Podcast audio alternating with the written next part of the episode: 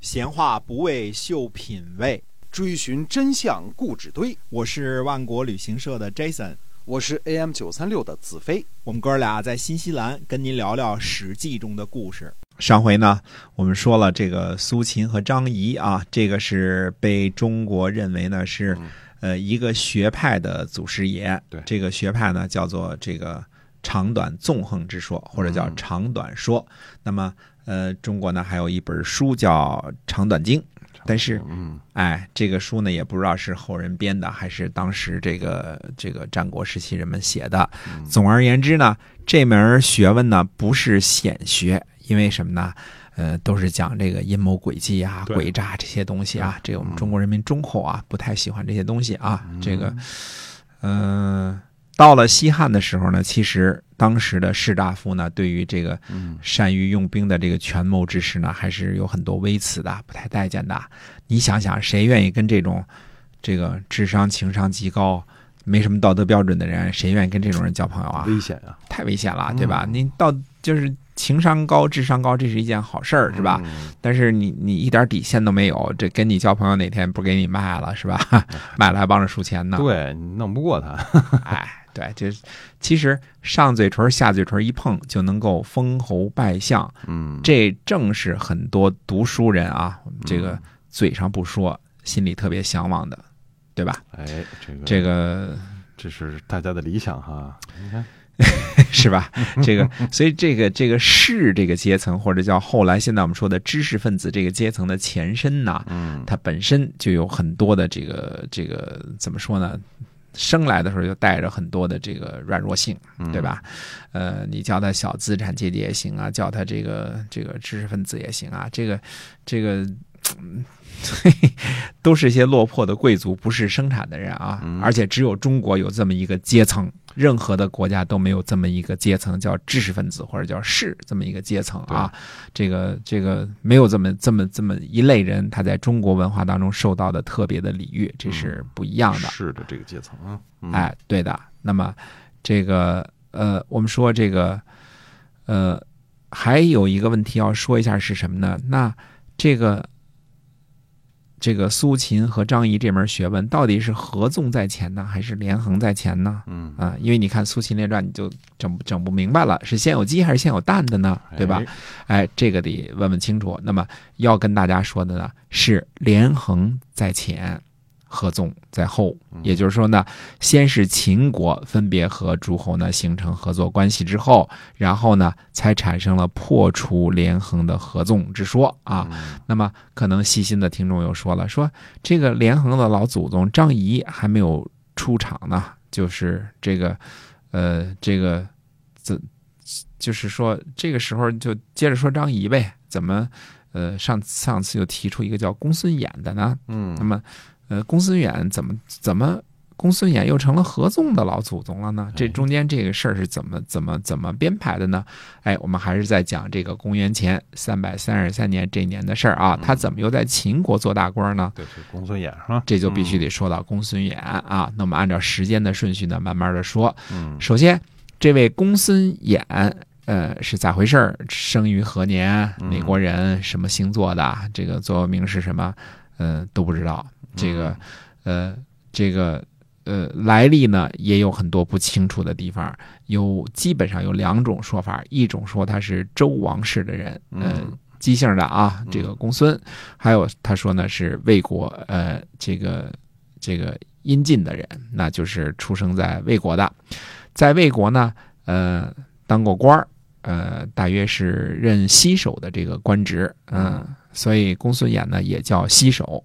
还有一种看法认为呢，有可能西首和公孙衍呢是两个人，但是基本上认为他是一个人啊。那么他的事迹呢，在历史上呢记载的不多，但是大家记住，这绝对是一个非常非常重要的人物啊！他对当时的这个历史起了非常关键性的作用，不是苏秦这个地方啊，张仪是很重要的，这个苏秦还远没登场呢，现在上小学呢，估计啊。那么这个公孙衍呢，在更年轻的时候担任过魏国的西首一职。西首呢，就是牙将的意思啊。牙将呢，就是套用的后来的一个词儿啊，这是刘备发明的一个词儿啊。这个全称呢叫做牙门将军，那其实也就是杂牌将军的意思啊。那就是牙将，大家这个望文生义也都懂啊，就是杂牌将军啊。哎，你说这个是不是很职位很小啊？哎，三国时期蜀国的赵云和魏延都担任过这个职位。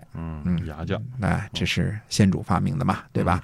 那么公孙衍呢，在魏国担任西首，可见呢，这个并没有得到魏惠王的特别大的重用啊，不知道是否因为这个原因呢？总之呢，在公元前333年这一年的时候呢，公孙衍呢，已经跑去秦国了，而且呢，担任秦国的大良造啊。秦国封官许愿，这个还是挺厉害的啊，比魏国这个给的待遇好多了，对吧？哎，正是在公元前333年这一年呢，秦国的这个大良造公孙衍呢，率领秦军呢，攻取了魏国的雕阴啊。我们说雕阴呢，在今天的陕西省甘泉县以南啊。那个时候呢，魏国在陕西境内呢，或者叫做在这个黄河以西呢，有两个郡，一个叫河西郡，一个叫上郡，这是两个不一样的啊。那么这两个郡呢，这个守将呢，就是河西的这个守将的总将军呢是龙骨啊，这个也可能念成龙甲啊，这个是我是按照一般的这个读音习惯念它龙骨的，就写成姓贾的贾啊。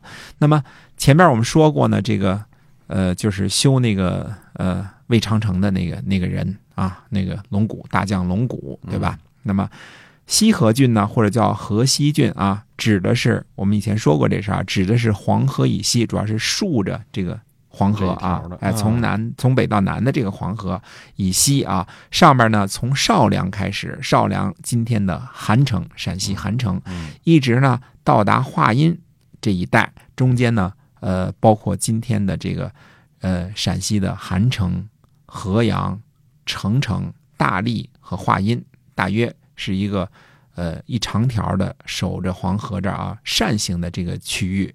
那么修长城呢，这个魏长城就是在这个边界上修的。大家知道中国修长城都是在山头上修，对吧？这连绵的山呢，就是等于是呢把这个黄河呢从这个华山沿着这个山势呢都给把黄河就给包起来了。那么为什么说到韩城或者就到这个邵梁这儿就北边就截止了呢？大家看一看，其实黄河的河道拓宽呢，也就是从这儿开始的，之前呢都是山呐啊，这个从这儿开始形成防御呢就可以了，这就是魏长城的这个防御啊，等于说呢，这个秦国呢这样就无法到达黄河了，对吧？沿着黄河这块全都给封起来了嘛，对吧？那么只能停留在这个渭河谷地的西部了。上郡是什么地方呢？是陕西或者叫黄河西部的另外一个大郡，从今天的这个延安南部的雕阴，也就是我们这次战役的最主要的发生地啊，也就是现在的陕西的甘泉县的南部，从南往北依次是今天的延安、榆林、鄂尔多斯和包头啊，这是一条线上的啊。这个这是从陕北到内蒙的狭长的一块地方，就是魏国的上郡啊。注意啊，魏国的河西郡和上郡之间的联系是弱弱的，因为什么呢？河西郡和上郡之间呢，有一大片地方，直到今天都是山高林密、灌木覆盖。这里呢，今天的名字叫做子午岭国家级自然保护区。啊，子午岭国家级自然保护区呢，占地4万多公顷，哇，肯定啊，4万多公顷，森林覆盖面积88.3%，也就是说呢，这个全都是高山密林，那就不是可以经常可以交通的。现在公路也不多啊，到科技发展到今天啊，公路也不多啊，人烟稀少。那么我们说。这个现在的我们这个子午岭国家级自然保护区，它的这个面积是多少呢？它是大约是在这个延安市南部的富县境内啊，西靠子午岭的主要山脊，北边呢临着毛乌素沙漠的边缘。这个毛乌素沙漠大家都知道在鄂尔多斯那边了啊。那么南界呢是渭北大平原，换句话说呢，这个中间都是高山密林。那么魏国的河西郡和上郡之间呢，只能通过这个现在叫做渭北平原，就是在平原上连接起来，中间呢都是现在被视为这个子午谷国家自然保护区的这一大片区域给分开了。现在都如此，古时候就更别说了，山更高，林更密，对吧？这个更没法走路。我们前面说过了啊，说这个魏惠王呢最强劲的主力10万大军大约啊，在马陵之战当中呢被孙膑给干掉了，还折损了太子申和大将庞涓，对吧？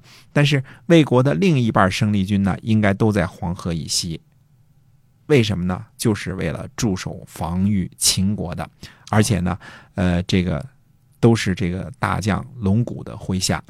那么我们说雕阴呢位于今天的延安的南部，也正好是通往河西郡的要道，对吧？在这里发生大规模的攻城和保卫战呢也就顺理成章了。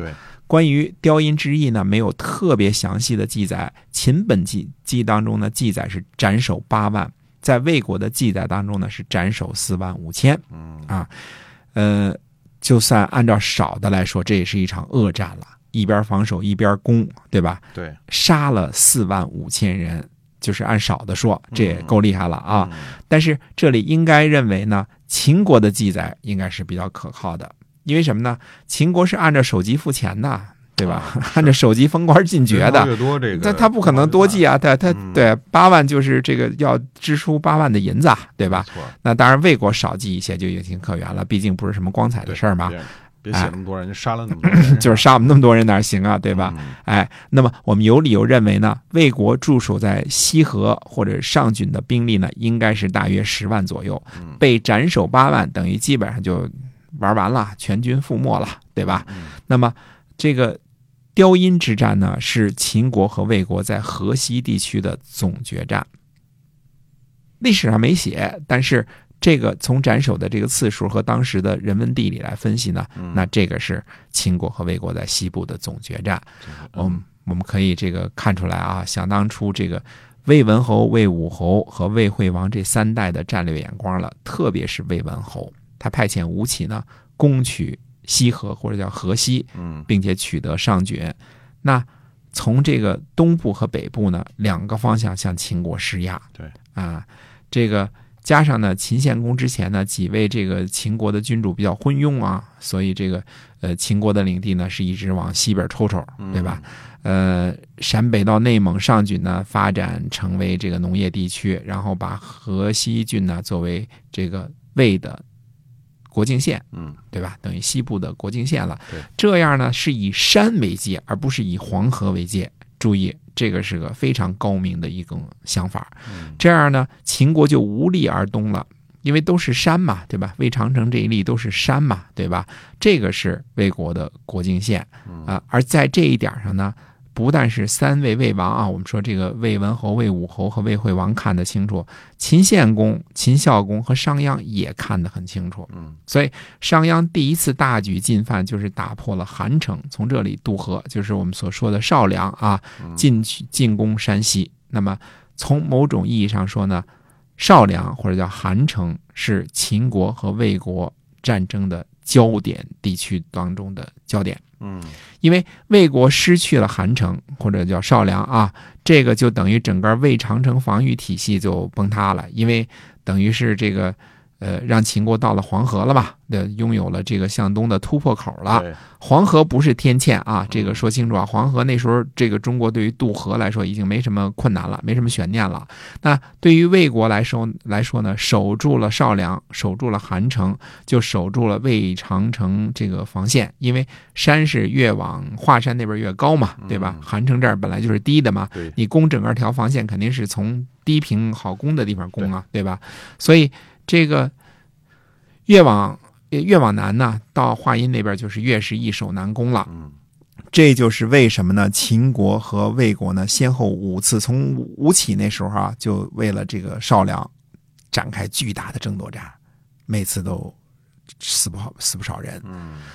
最终呢，魏国失去了韩城，固若金汤的防线呢，被商鞅捅破了一个豁口啊，那这个最容易攻破的地方给攻进去了哈。对的。那么雕阴之役呢，等于是秦国歼灭了魏国在河西的主要的有生力量，主要的军队都被干掉了。这让魏国呢实在是元气大伤。那么，其实这个瞎参谋几句啊，如果魏惠王想当初见机明了的话呢，其实应该集中所有的兵力夺回韩城，绝不能允许这个缺口的存在。对，因为这个缺口一下到了黄河之后，你就等于国门全都敞开了，对吧？次一等的策略应该怎么着？议和，放弃上郡，把人民和军队呢全部迁回到河西郡，对吧？那你想上郡，那这个一直到鄂尔多斯，这个一直到包头，这个防线是非常非常长的，对，而且是陕北嘛，对吧？所以不如议和呢，就是大家交换，对吧？我就保住魏长城这一道防线就好了。那么在雕阴和秦国决战一旦失败，这就成了下策了，以至于呢可能河西郡都不保，上郡也岌岌可危了。没错。公孙衍或称西首，为秦国立下了一个大功，逼得魏惠王呢只能走下策了。啊，这个果然呢，这个龙骨在雕阴战败，魏惠王呢只能把河西郡割让给了秦国。秦国从此呢和魏国呢共有了黄河，也就是说，魏国呢已经没有山这个可依赖的天然屏障了，只剩下河了，就是黄河。那么黄河呢不是特别理想的边境线，魏国呢等于说已经无险可守了。